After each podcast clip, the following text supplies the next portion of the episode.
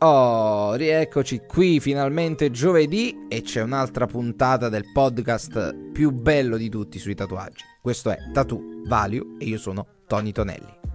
Come state ragazzi? Come sta? Tutto bene?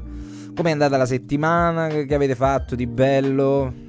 Beh, non mi potete rispondere perché dall'altra parte. No, però magari ve lo potete scrivere nei commenti. Io sto bene. Se qualcuno dall'altra parte si sta chiedendo come sto io, io sto bene. Ehm, magari non ve ne frega niente, però insomma, ho il microfono dalla mia questa volta e quindi vi impongo il mio stato di salute. Sto bene. Ah, fatemi sapere pure voi come state. Insomma, che tanto ci stiamo conoscendo in questo podcast. È pure bello, no? Fare quattro chiacchiere informali. Vabbè, vabbè, mh, mm, dal, partendo dal presupposto che non ve ne frega niente, quindi del, e, e, siete interessati magari proprio alla storia del tatuaggio, io direi di partire subito a razzo con questo podcast e affrontare l'argomento del giorno. Non so chi di voi si ricorda, ma noi ci eravamo lasciati in Daunia, poco prima che iniziasse il cristianesimo e in questo periodo viviamo l'espansione della civiltà romana, quindi dall'età regia, l'età repubblicana, l'età imperiale, quindi stiamo parlando tra il 27 a.C. e il 476 a.C., il cui termine decreta l'inizio del Medioevo, cioè il periodo più buio in assoluto culturalmente parlando che la nostra, eh, la nostra mm, non mi viene da dire società, proprio che il mondo abbia mai visto. Durante il loro predominio i romani si scontrarono con molti popoli, quindi Africa settentrionale, Nord Europa, fino ad arrivare eh, al Medio Oriente. Ecco, l'affermarsi di Roma e i secoli del Medioevo rendono veramente, veramente difficile seguire le tracce e quindi la storia della cultura nomade del tatuaggio per capirci qualcosa in più dobbiamo guardare direttamente ai primi secoli dell'epoca cristiana. E il rapporto tra il cristianesimo e il tatuaggio è sempre stato abbastanza strano, ragazzi, abbastanza controverso. Qualcuno che si è preso la briga di andare a prendersi l'Antico Testamento in mano e di leggerselo ha letto: Non vi farete incisioni sul corpo per un defunto, né vi farete segni di tatuaggio. Io sono il Signore. E quindi, dopo che ha letto questa frase sull'Antico Testamento, ha pensato, ecca qua, per Dio è proibito tatuarsi. Se però noi vogliamo essere seri e vogliamo avere un quadro chiaro di cosa pensassero Dio e la religione sul tatuaggio, dobbiamo inevitabilmente contestualizzare questa frase che sembra Oddio, Dio ce l'ha col tatuaggio. Questa frase infatti era rivolta agli ebrei che vivevano in Egitto quindi non a tu- manca a tutti gli ebrei, a quelli che vivevano in Egitto, i quali erano diventati soliti tatuarsi in segno di lutto, come facevano i pagani che popolavano eh, l'Egitto. Quindi coloro che credevano in altre divinità, quindi erano considerati pagani, avevano quest'usanza e a furia di starci a contatto, gli ebrei che vivevano lì avevano preso quest'usanza di tatuarsi in segno di lutto. Questo monito quindi è chiaro che andrebbe letto nella chiave in cui Dio spingeva a non adottare usi e costumi di gente che non venerava un Dio della Bibbia, ma non a prenderselo col tatuaggio. D'altro canto, proprio Dio nella Bibbia, lo stesso Dio, segna la fronte di Caino con un tau, che sarebbe l'ultima lettera dell'alfabeto ebraico, affinché nessuno lo tocchi, quindi marchia Caino con una sorta di tatuaggio di questa Tau perché per, per rendere riconoscibile che quello è Caino e che non si deve toccare. Se non bastasse, perché qualcuno dice vabbè ma non basta così, anche nel libro per esempio di Ezechiele, il Signore ordina agli angeli di marchiare con questo famoso Tau la fronte di tutti gli abitanti di Gerusalemme che dovevano essere poi risparmiati dall'ira che lui di lì a poco avrebbe scatenato sulla terra. Quindi per riconoscere eh, quelli che vivevano a Gerusalemme ha detto angeli miei belli, andate a tatuare in fronte a questi questo Tau in modo che io capisco che sono loro. Eh, quindi è chiaro, è chiaro come avere sulla pelle i segni della devozione a Dio non è una pratica che viene osteggiata dalla Bibbia. E nonostante nell'antica Roma il tatuaggio viene visto in maniera, abbiamo visto no, anche eh, negli episodi precedenti, in maniera dispregiativa, punitiva, eh, veniva praticato sugli schiavi, sui disertori, su, su, su, sulle donne eh, infedeli. È anche vero che, secondo gli storici, i milites, quindi parte dell'esercito romano, portavano incisi sul braccio il nome dell'imperatore e la data in cui gli giurarono fedeltà. Eh, o anche a volte il nome della legione d'appartenenza. Oppure vogliamo parlare dei primi cristiani che si tatuavano una piccola croce sulle mani, sui piedi o sul viso per testimoniare la propria fede? Tra l'altro poi diversi testi ci dicono già nel 325 d.C. che Costantino, imperatore Costantino, avrebbe vietato ai soldati di tatuarsi il volto per non deturpare quello che era stato poi fatto, creato, immagine e somiglianza di Dio. Però non è tanto questo importante, la cosa è che questa testimonianza, cioè questa cosa che Costantino dica tatua- ai mm, soldati di non tatuarsi la faccia, ci fa presupporre indirettamente che eh, diversamente prima di Costantino tatuarsi il volto era una pratica comune o comunque quantomeno esistente. Tra i soldati romani stiamo parlando per cui cioè vedete che anche qui sono state dette tante cose ma in effetti mh, mm, possiamo andare a vedere poi nel IV secolo quando il vescovo Basilio diceva e cito testualmente mo, mo mi, mi vescovizzo pure in modo che ve la dico proprio Nessun uomo si lascerà crescere i capelli o tatuarsi come fanno i pagani. Non associarti a coloro che si contrassegnano con spine e aghi in modo che il loro sangue scorra sulla terra.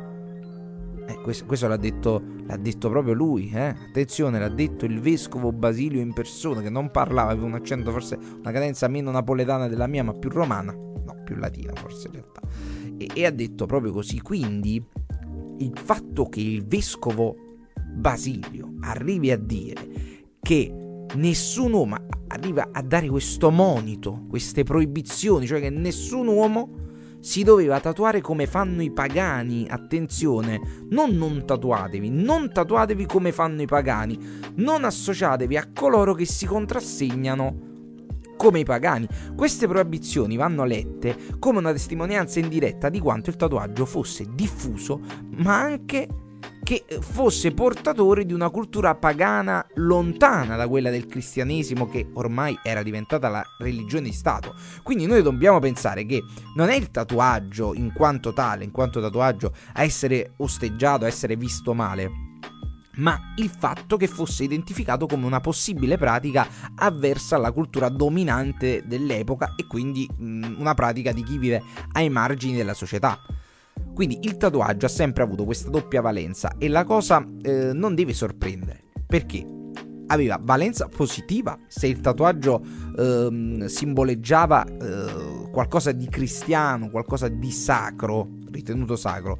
Invece valenza negativa se sospetto di essere portatore di credenze ritenute contrarie alla religione di Stato, quindi alla, al potere forte, diciamo così. Quindi non era proibito per la Chiesa il tatuaggio, non era proibito il tatuaggio in sé, ma quello legato a pratiche pagane.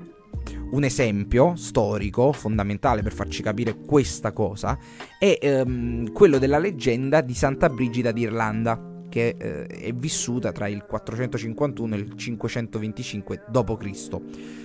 Mo, nel corso dei viaggi eh, evangelizzatori, questa donna, questa Santa Brigida, incontra alcuni briganti che avevano diversi tatuaggi di divinità pagane che li legavano a un giuramento omicida, no? Perché eh, insomma qualcosa della cultura pagana sappiamo e sappiamo che eh, diciamo secondo le loro credenze c'era un po' questa cosa di fare sacrifici, quindi ehm, anche avere queste divinità si pensava, tatuate, si pensava potessero avere eh, a che fare con un giuramento omicida e questa donna, questa Santa Brigida, con un miracolo, manco con una cover up, col miracolo, cancella tutti i tatuaggi questi tatuaggi brutti di, di, giuramenti omicidi, sostituendoli con simboli sacri che li avrebbero poi di lì a poco protetti per tutta la vita e sempre, eccetera. Quindi attenzione, nessun problema a portare dei tatuaggi nel Medioevo, purché questi fossero tatuaggi cristiani. Cioè il problema non era con i tatuaggi, era con la cultura pagana, con qualcosa che minacciava concretamente il potere forte che era la religione di Stato. A questo punto della storia poi noi iniziamo ad avere scarsissime testimonianze di tatuaggio e, e, quelle poche che abbiamo eh, sono tutte riferite al tatuaggio sacro per lo più e, e tra l'altro neanche specifico in Italia. Dopodiché, a partire dall'undicesimo secolo, iniziamo a, mm, ad avere eh, queste testimonianze di eh, cavalieri crociati eh, che erano diretti in Terra Santa, che si tatuavano per lo più croci, e eh, nel XVI secolo tatuarsi a Gerusalemme per i, per i pellegrini diventò diciamo quasi una, mm, una moda, se così vogliamo dire. Però poi su questo ci torniamo magari più là con calma. Per esempio, chi arrivava al Santo Sepolcro si tatuava per certificare l'avvenuto pellegrinaggio oppure chi partiva per dei viaggi lunghi e pericolosi si tatuava una croce che fosse ben, visi- ben, visibile, quindi per la maggior parte sulle mani o comunque insomma in posti ben visibili per testimoniare appunto l'appartenenza alla religione cristiana, assicurandosi quindi una degna sepoltura in caso di morte o comunque scempio del cadavere in questi paesi pagani dove andavano. Ehm, tra l'altro sembra che il tatuaggio di appartenenza fosse di moda anche tra i nobili, mh, mm, i quali si tatuavano il segno della propria casata in modo tale che eh, se eh, in caso di morte brutale in una guerra eh, i nemici facevano scempio del loro cadavere in battaglia e quindi erano irriconoscibili, non sapevo chi fosse, tramite questi tatuaggi anche loro potevano avere una degna sepoltura perché si riconoscevano appartenenti a quella casata e quindi avere una degna sepoltura. Um, durante il, il, Medioevo, tra l'altro, dobbiamo dire che i tatuaggi continuano ad avere mh, anche accezione negativa tramite quello che è la simbologia del marchio, perché di questo si trattava, o meglio eh, loro, è, l'abbia, l'abbiamo già visto, erano soliti marchiare mh, prostitute, ladri, schiavi, disertori, insomma tutti quelli che eh, erano un po' gli emarginati della società. Non abbiamo molte testimonianze in merito, però è ragionevole pensare che anche chi eseguiva i tatuaggi fosse visto male, dal momento in cui in quel periodo storico tutti i lavori che avessero a che fare con il sangue erano ritenuti abominevoli. Pensate che anche i chirurghi erano ritenuti medici, insomma erano ritenuti all'epoca, eh, così come per i macellai e per i carnefici, erano ritenuti insomma dei lavori veramente brutti, abominevoli. A completare questo quadro proprio eh, pessimistico al massimo dei segni negativi sul corpo, quindi tatuaggi negativi sul corpo, ci sarebbero pure gli studi teologici sulla demonologia di cui il Compendium Maleficarum di Francesco Maria Guaccio diventa una tesi di riferimento a quel punto. Fu edito nel 1609 o 1608, no, no 1608, 1608, quindi stiamo parlando tra virgolette poco dopo la fine del Medioevo e, e qua ci troviamo in questo compendium una stampa in cui Satana con un suo artiglio marchia la fronte di un giovane adepto. E tanto ne stava t- tanto stava aspettando la Chiesa perché in contrapposizione alla Bibbia, dove era stato Dio a marchiare, ora a marchiare diventa il diavolo. Ovviamente questo dovete capire che non è assolutamente qualcosa che possa stimolare la diffusione del tatuaggio tra i cristiani e quindi eh, questo diciamo che dà la botta in un paese in cui la, la, la cultura per la maggior parte va per il cristianesimo, una roba del genere dove il cristianesimo, diavolo, Dio, Dio eccetera è chiaro che eh, una roba del genere dove il tatuaggio è il marchio del diavolo, e beh, lo affossa totalmente, no? Una cultura del genere. Mo, che piaccia o no, dunque, la religione ha giocato un ruolo fondamentale nella storia del tatuaggio. Anche se nel complesso parrebbe che poi eh, durante il Medioevo eh, ne abbia per lo più frenato la pratica, lasciandola eh, diciamo, sussistere per lo più nei flussi di pellegrinaggio da comunque verso la Terra Santa come appunto una, sorta di segno di appartenenza al cristianesimo. D'altro canto, se vogliamo dirla tutta, eh, l'appartenenza a qualcosa è ancora oggi uno dei motivi principali per i quali la gente poi finisce per tatuarsi. Quindi il voler dimostrare o comunque comunicare appartenenza a qualche cosa o qualcheduno E a proposito proprio di sto concetto d'appartenenza, io non posso terminare la puntata, visto che ci troviamo sia per concetto d'appartenenza sia anche per periodo storico, non posso concludere sta puntata prima di fare un brevissimo accenno su un'altra tipologia di tatuaggio che si va a sviluppare sempre in quell'epoca, quindi siamo sempre intorno all'undicesimo secolo, quando iniziano a nascere i primi comuni e insieme ai comuni si costituiscono anche le prime corporazioni di arti e mestieri, un'altra mh, tipologia di tatuaggio è quella di appartenenza a queste categorie, quindi arti e mestieri. Per cui se fino ad ora il potere forte ce l'avevano avuto sempre clero e feudali, adesso con la nascita dei comuni e quindi delle corporazioni iniziano dal basso a prendere sempre più potere anche queste associazioni e proprio tutto questo potere a un certo punto gli inizia a far sentire anche l'esigenza di utilizzare il tatuaggio come simbolo di appartenenza. Cioè io mi tatuo il simbolo del mio, ehm, della mia corporazione proprio per dimostrare che io sono una, tra virgolette, potenza e appartengo a quella corporazione, mi identifico con quella corporazione. Mm, già nel XII secolo, mm, infatti, ci si inizia a tatuare il simbolo del proprio mestiere oppure della propria corporazione insieme anche con il simbolo della contrada cittadina in cui si viveva. Questa però è un'usanza tipica di Siena, ma eh, ne parleremo poi bene. Adesso non mi voglio andare ad impegolare in altri discorsi eh, che, che poi sono lunghi. Quindi ci fermiamo qui. Tra l'altro bisogna dire, ragazzi, oggi bene o male siamo rimasti a quello. Cioè nel senso, il tatuaggio secondo me ha ancora una fortissima valenza d'appartenenza. Cioè ci si tatua quello a cui ci, sente di, ci si sente di appartenere.